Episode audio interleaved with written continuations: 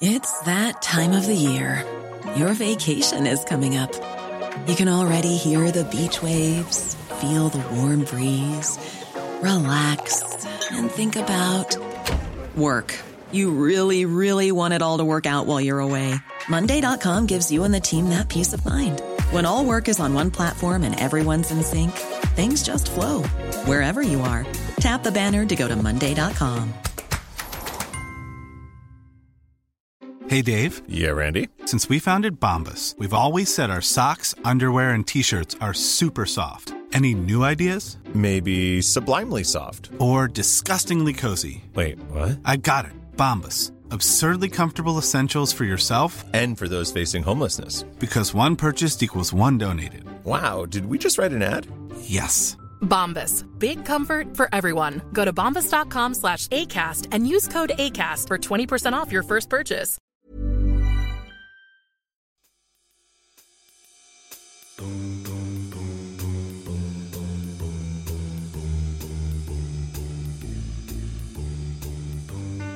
and welcome back to the Prospect Podcast, where we speak to the brightest minds and talk about the ideas that matter in politics, arts, and society.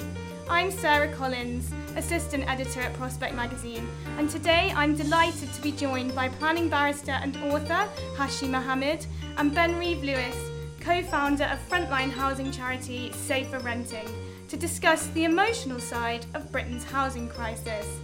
As Mohamed writes in his new book, A Home of One's Own, the housing crisis is not just a knotty policy problem, but a fundamental issue of justice. When the crisis is so complex, from inadequate protections for renters to foreign investors buying up central London, to the dwindling stock of social housing to rapidly escalating house prices, it's easy to lose sight of the human stories behind it. For Mohamed, growing up in precarious and inadequate housing as a child narrowed his horizons and limited his options. And for some of the tenants that Safer Renting support, housing issues lead to mental health crises and physical health problems. So, how can we reframe the crisis to avoid the real world consequences getting lost in technical discussions? And how do we zoom out to see how the unavailability of decent housing is affecting people's lives? Hashi and Ben, thank you so much for joining us. Before we, we go any further, full disclosure, before I moved into journalism, Ben was actually my boss at Safer Renting, so I'll have to be careful what I say on the podcast. So, first of all, Hashi, your amazing book draws on your own experiences as a, young child. Can you tell us a bit about what the housing you lived in was like? Yes, uh, thank you very much for, for having me on this, Sarah. I grew up in Brent, northwest London, around the sort of the mid 1990s, early noughties, and we were living in really crowded accommodation. So, just to give you an idea, we had 18 members of three different households sharing a three bedroom house. And I mean, to say the least, it was the most difficult and crowded and no privacy and no kind of dignity in that life. But that's how we arrived in Britain as refugees, as people who were trying to survive, as people who were left to fend for themselves by a local authority that was completely under resourced didn't know what it was doing and frankly didn't have the resources to be able to look after people. And by the way, those of us who were living in that crowded situation, the vast majority of us were, were children. The vast majority of us were children who were trying to make sense of a very, very difficult um, and precarious housing situation. And that was essentially how I started my life in, in Britain. And then from there, we moved on from one squalor council accommodation to the next until finally 10 years after being on the housing register and housing waiting list, uh, we were given uh, a home. But again, that home by that point was still a three bedroom house, you know, for seven of us instead of 18 of us. So that gives you a rough idea of how I started out. Um, and in your book, you reflect on how Virginia Woolf's A Room of One's Own kind of illustrated how the inability to earn a secure income and have the space to reflect limited women's horizons. And I really like the way you use this analogy in your book to kind of describe the emotional impact of unstable housing. Can you tell us a bit more about this? Yes. So, A Room of One's Own by Virginia Woolf, which was written a little bit over a 100 years ago was just her way of explaining that a woman needs her own space to be able to do her creative work. She talks about how imagine what would have happened if Shakespeare had a sister. Would she have had an opportunity to reflect, to write, to get published, and to have this kind of cultural significance that William Shakespeare has today? So what I've done is I've taken that idea, bearing in mind that my first book was about social mobility, what it takes to make it, and and the difficulties of social mobility in Britain today. And I've expanded out from the room of one's own from Virginia Woolf to a home of one's own to say actually one of the most critical aspects of what it means to make it in society, to be successful, to have an opportunity to fulfill your full potential is really that critical need of a basic human right of having a head, a place where you can lay your head.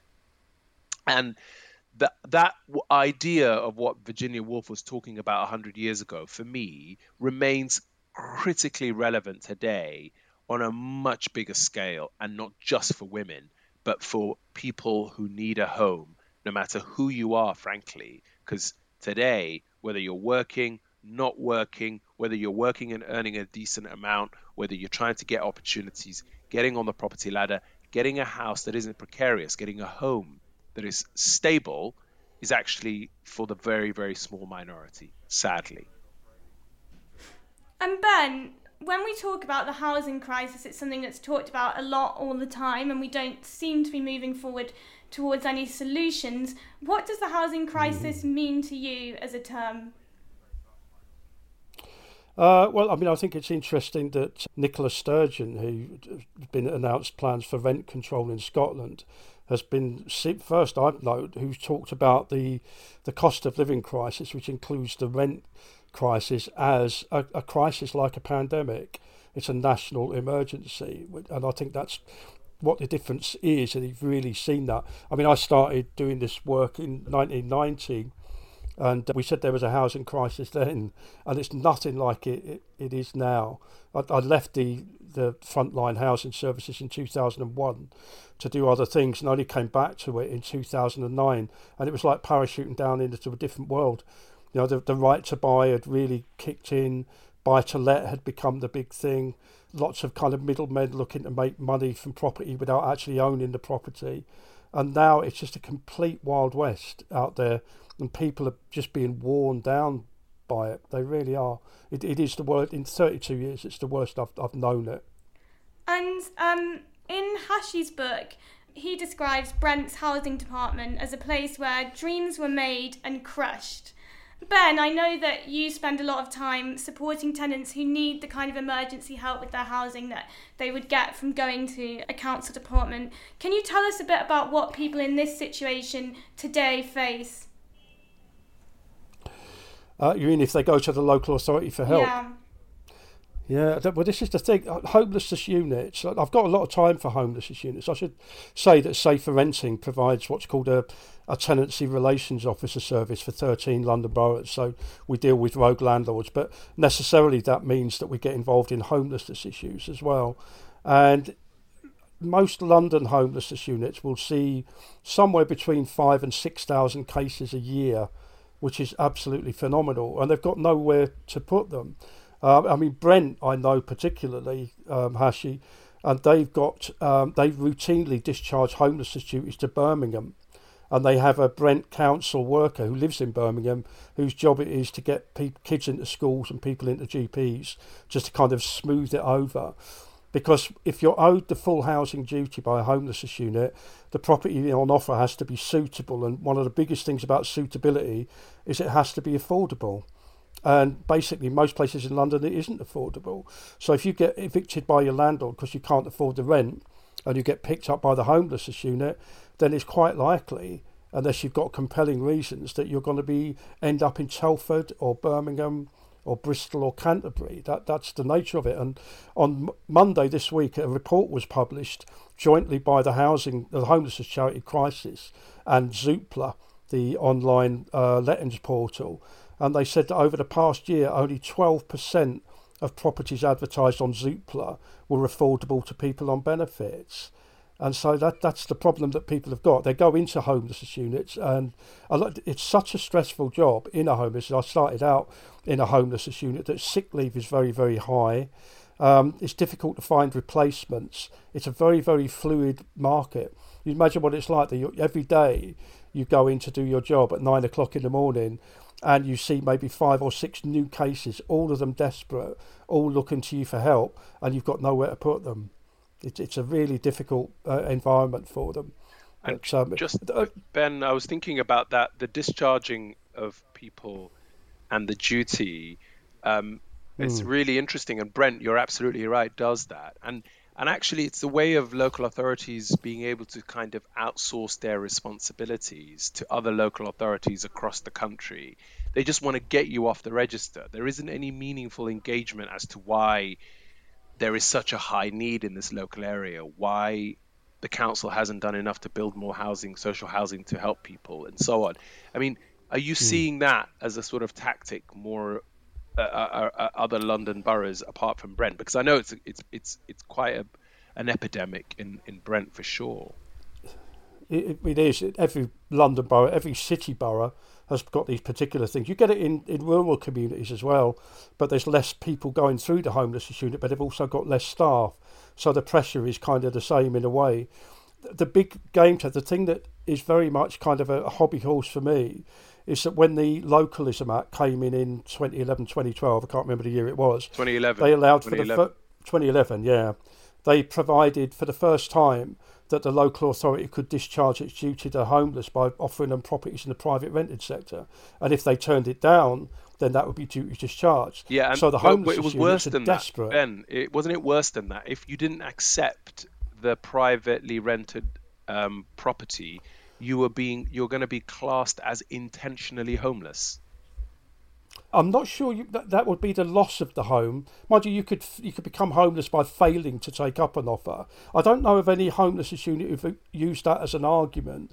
They do it on suitability. That's how it, how it works. So they say if the property is suitable and you, you turn it down, then that's duty discharged, and they just move to the next one in the in the queue. But the the impact of that has been massive because it means to, in order to discharge duty to the homeless, they need private landlords.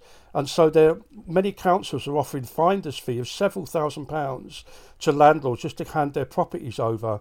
And a lot of times it's something we, we argue about in safer renting regularly, is that the they're so desperate for these private properties that a lot of times the procurement teams are signing up landlords who their own enforcement teams are taking legal action against. Can you explain that a little bit more for an audience, um, you know, that might not know how the enforcement team works? Because it's it really is a scandal. It's the enforcement team are it pursuing is. landlords who are maybe breaking the law, who may be evicting yep. people, who may be putting people on the street, and then at the same time that that's happening in one arm of the council, you're saying in another arm there to house the homeless, they're actually being paid big finders fees. Absolutely. I'll give you a concrete example of a local authority I worked with before Safer Renting. Um, there was a landlord that we had prosecuted for essentially demanding money with menaces from his tenants. He was a violent thug, and we prosecuted him twice, and he had a very, very distinctive name. And my desk happened to be next door to the procurement team's desk, and they said, "Oh, we need to ring up Mr. X." And I said, You're not talking about him, are you? And they went, Yeah. They said he provides 29 units of accommodation for our most vulnerable clients. I said, He's a violent thug that we prosecuted. And it was just like, Oh, Ben, shut up. It's like an inconvenient truth we don't want to hear about. So I pushed it and I said, No, I'm, I'm not having this. But this goes on all, all along. You've got landlords who are being prosecuted by environmental health for disrepair issues. I can recall one case where a landlord was given £10,000 to bring property up to scratch to use as homelessness accommodation when he already owed council tax £30,000, but nobody bothered about it. Uh, it, it, it's a massive industry. I, I know of one example in Brent where not only have they prosecuted the guy, they convicted him, and he was then classified by the local authority as not fit for purpose. You know, basically, we we cannot use his property when they class in Brent anyway. Yeah. They classify you as not fit for purpose, which means they can't use your property. But then what yeah. he did was he signed a lease with a company, and the company was now offering the property as a place for vulnerable young adults coming out of prison. So yep. then that off that property was then offered up to the council through this third party, and we're telling the council you've prosecuted this guy twice. He's actually been to prison once, but now you, somebody else has come forward. You haven't asked for the lease. You haven't asked what it looks like, what it says, but you're now renting out his property and effectively putting money in his pocket. Hmm. But you've prosecuted him. It's scandalous. Yeah. Yeah. And Hashi, when we're talking about this experience, you know, of people, you know, councils who have got a huge demand of people who are homeless, who are in really vulnerable situations, and then the only option is housing them with landlords who may not be reputable in properties that may not be satisfactory. And in worst case taking people who've established their life in London and then saying the only thing we can offer you is a property in Birmingham. I know you've had first-hand experience of that kind of pillar to post existence.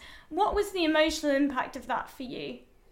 I mean the the emotional impact for me and anybody who's experienced this is enormous because you are being completely uprooted from your community. You're being wrenched out of the places that you have gone to school, that you have made friends, that you have grown up, that you have made your formative years.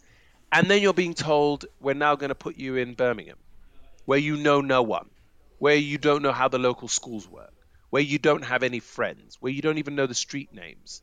And that emotional toll will have an impact on people in relation to the kind of education they have, their mental and physical well being, the relationships that they go on to build, the relationships they have with the institutions, how they then see themselves in society.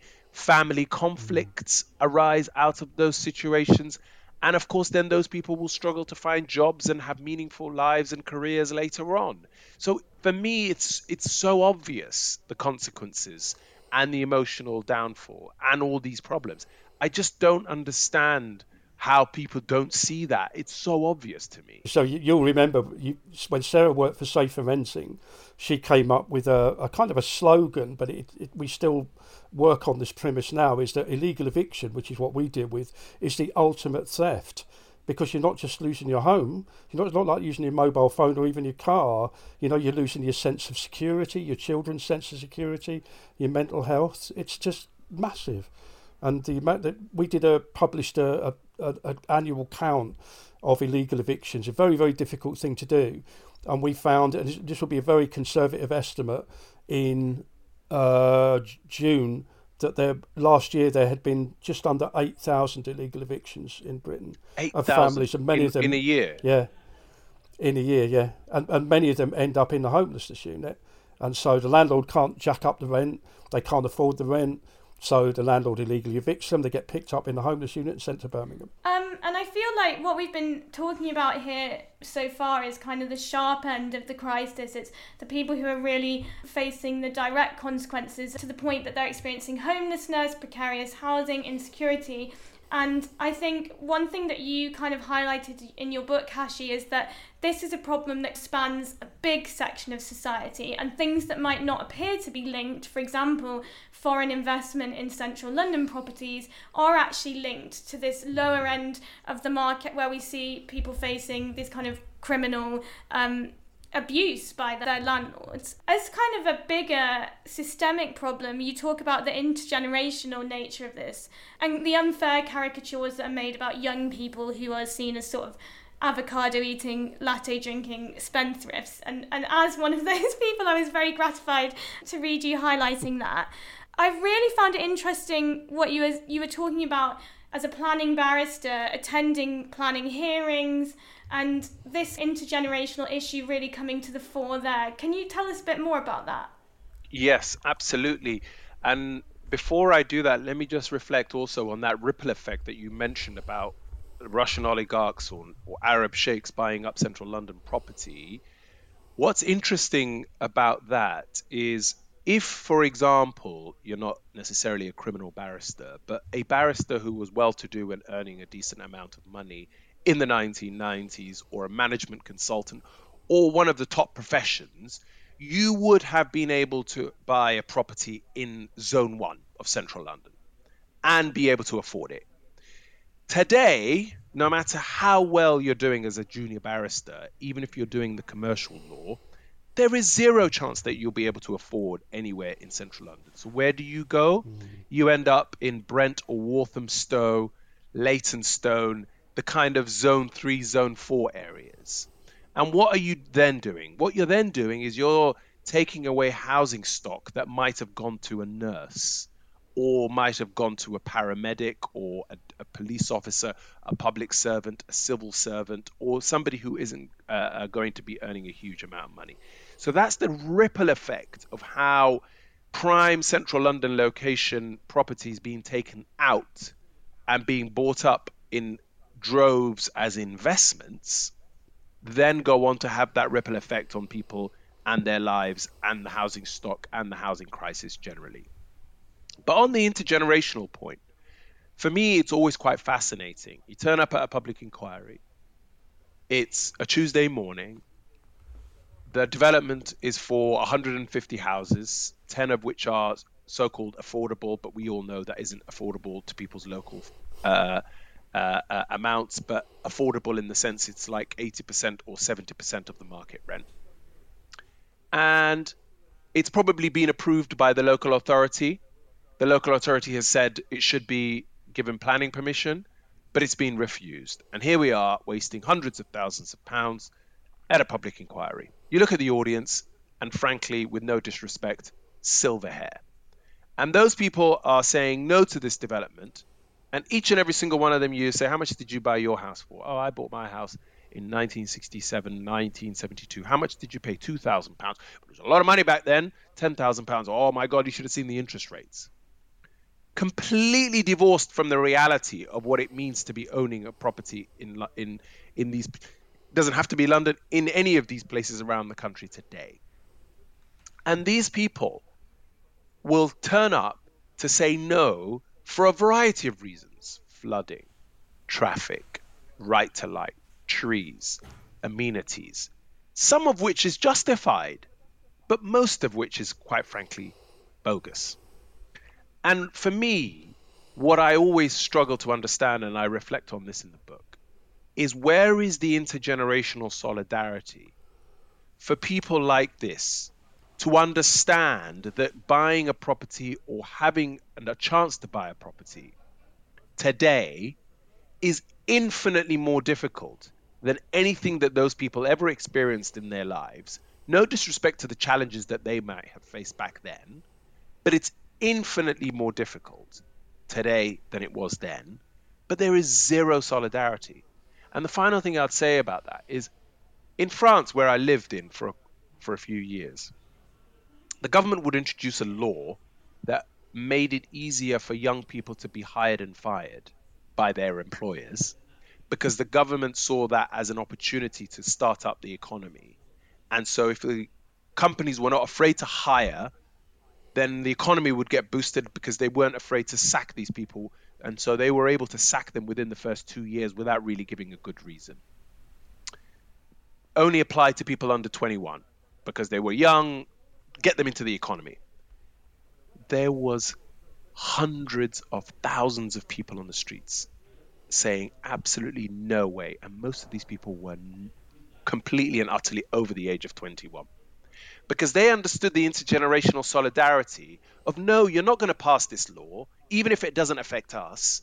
You're not going to do this to our children because we didn't. You didn't do that to us. Why should you do it to them? Find another way to kickstart the economy that sort of intergenerational solidarity somehow when it comes to housing in particular in this country is just missing and for me that is the difficulty of what we face today i found it interesting and your explanation for that in the book because it's something that I've also found difficult at times to kind of understand was that people are kind of helping their own children but not necessarily seeing this as a problem on a yes. broader level. Can you tell us a little bit about that theory yes. of yours? Yes. So the point I make about that is that whilst those silver-haired people would necessarily want to stop that sort of development happening in their local area, and I'm caricaturing them the way they caricatured our generation for being Netflix loving, avocado eating snowflakes. But uh, I'm trying to not generalize, but it's it's it's quite a fitting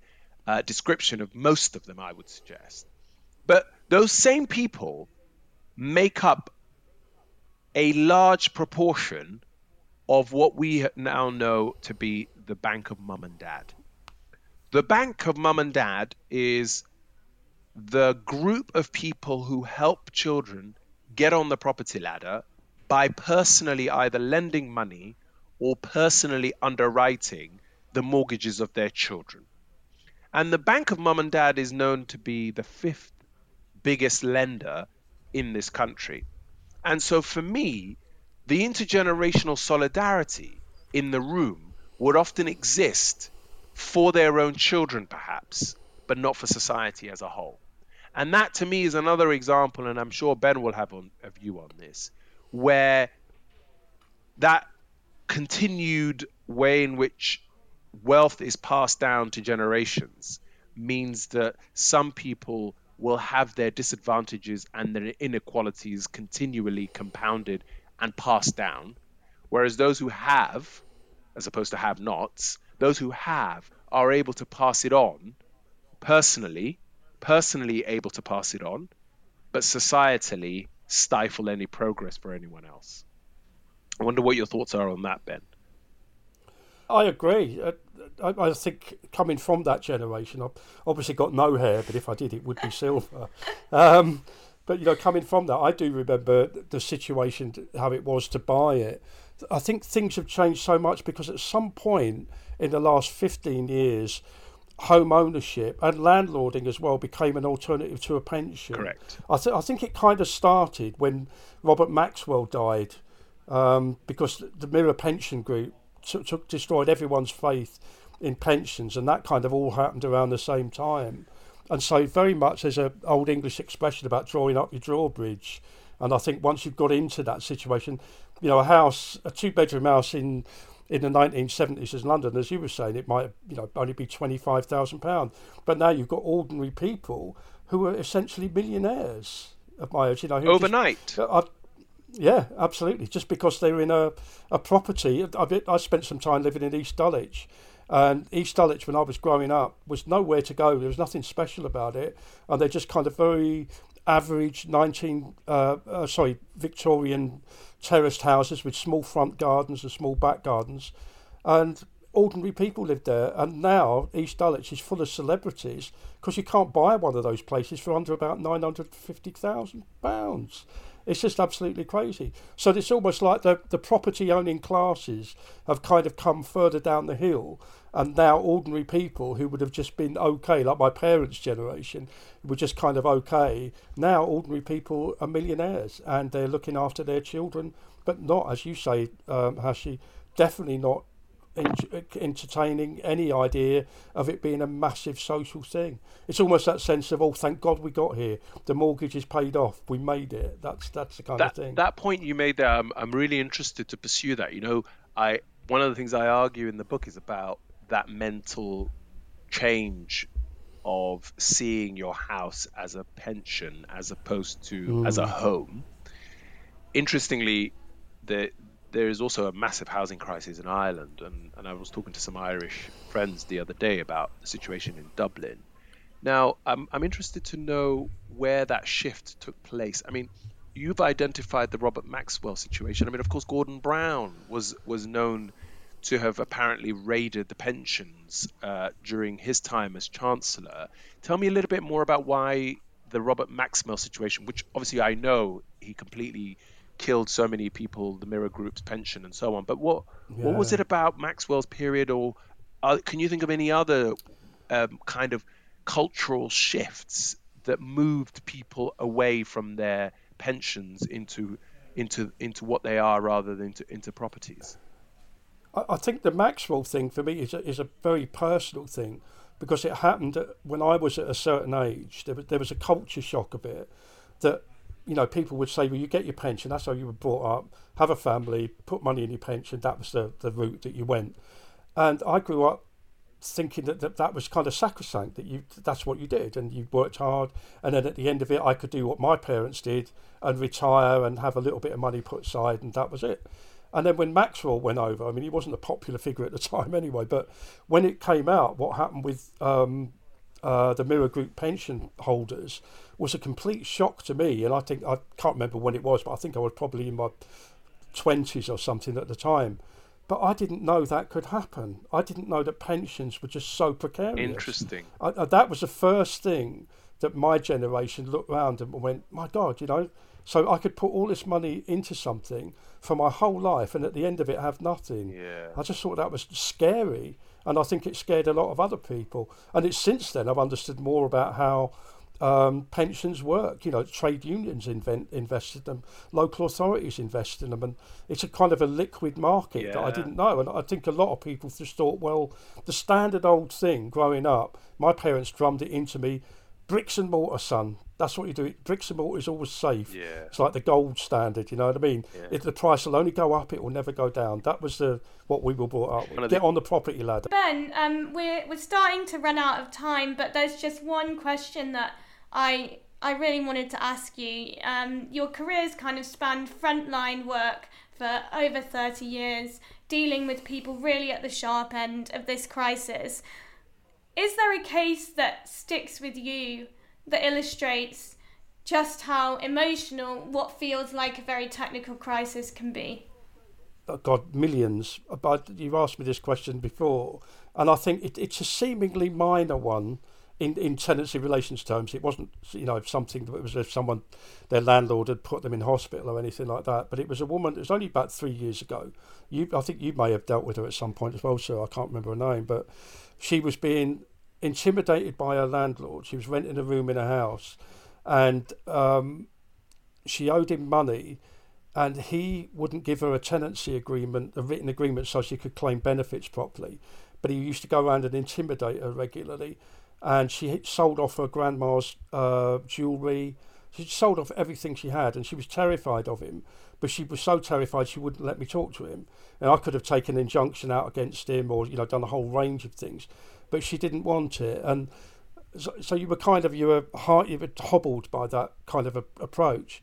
And every week she used to ring me up and talk for about an hour about how it was getting her down, it was driving her suicidal, and all of this kind of stuff but I just couldn't do anything. And eventually, we did manage to pull some strings with the homeless unit and got her out of there. And I felt really bad about the whole case because I hadn't done anything. But when she phoned me up, when she was uh, gone, she went, "Thank you so much," because if I couldn't talk to you once a week, I would have committed suicide by now. And you think that's what people are living under, things like this. And Ben, I know that Sarah's told us we're running out of time, but I had a quick question for you. Mm. What are your, because um, I'm still trying to form my ideas around this, but what are your thoughts on rent controls? Ah, um, rent controls, well, well, let's look at it. The argument about rent controls go, you can read everyone. All the landlord industry say it doesn't work and it just makes it worse for the tenants. But again, being old enough, I actually can remember what renting was like when rent control was across the board prior to 1989. And landlords always say, yeah, but there was no investment. The private rented sector was really small. But it didn't need to be any big because we had a massive social rented sector. It was only when it got sold off and they got rid of protected tenancies that things get, got really difficult. Um, there isn't one type of rent control. There's lots of different models. Different countries have got them. Um, even Scotland were talking about having pressure zones where they would identify areas where it was causing so many problems.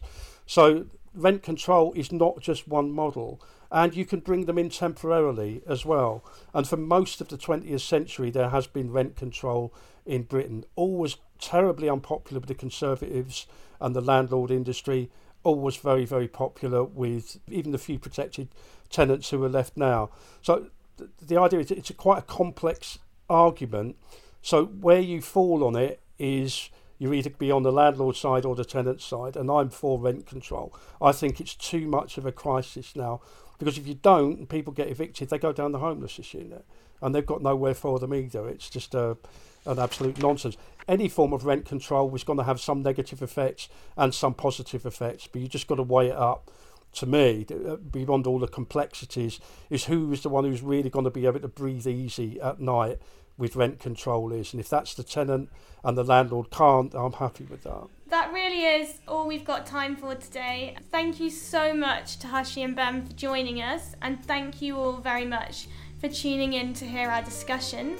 If you enjoyed this podcast, escape the echo chamber and grab a copy of our new issue of Prospect magazine, which has hit the newsstands today, or go to subscription.prospectmagazine.co.uk to subscribe. In this issue, you will find writing from Sheila Hancock, Will Hutton, John Lloyd, and many more.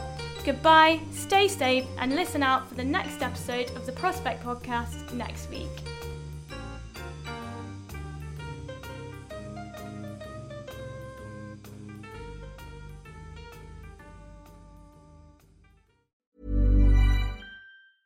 Hey, it's Danny Pellegrino from Everything Iconic. Ready to upgrade your style game without blowing your budget? Check out Quince. They've got all the good stuff shirts and polos, activewear, and fine leather goods, all at 50 to 80% less than other high end brands. And the best part? They're all about safe, ethical, and responsible manufacturing. Get that luxury vibe without the luxury price tag. Hit up quince.com slash upgrade for free shipping and 365 day returns on your next order. That's quince.com slash upgrade. Planning for your next trip? Elevate your travel style with Quince. Quince has all the jet setting essentials you'll want for your next getaway, like European linen, premium luggage options, buttery soft Italian leather bags, and so much more. And is all priced at 50 to 80% less than similar brands.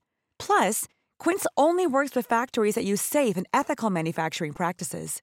Pack your bags with high-quality essentials you'll be wearing for vacations to come with Quince. Go to quince.com/pack for free shipping and 365-day returns.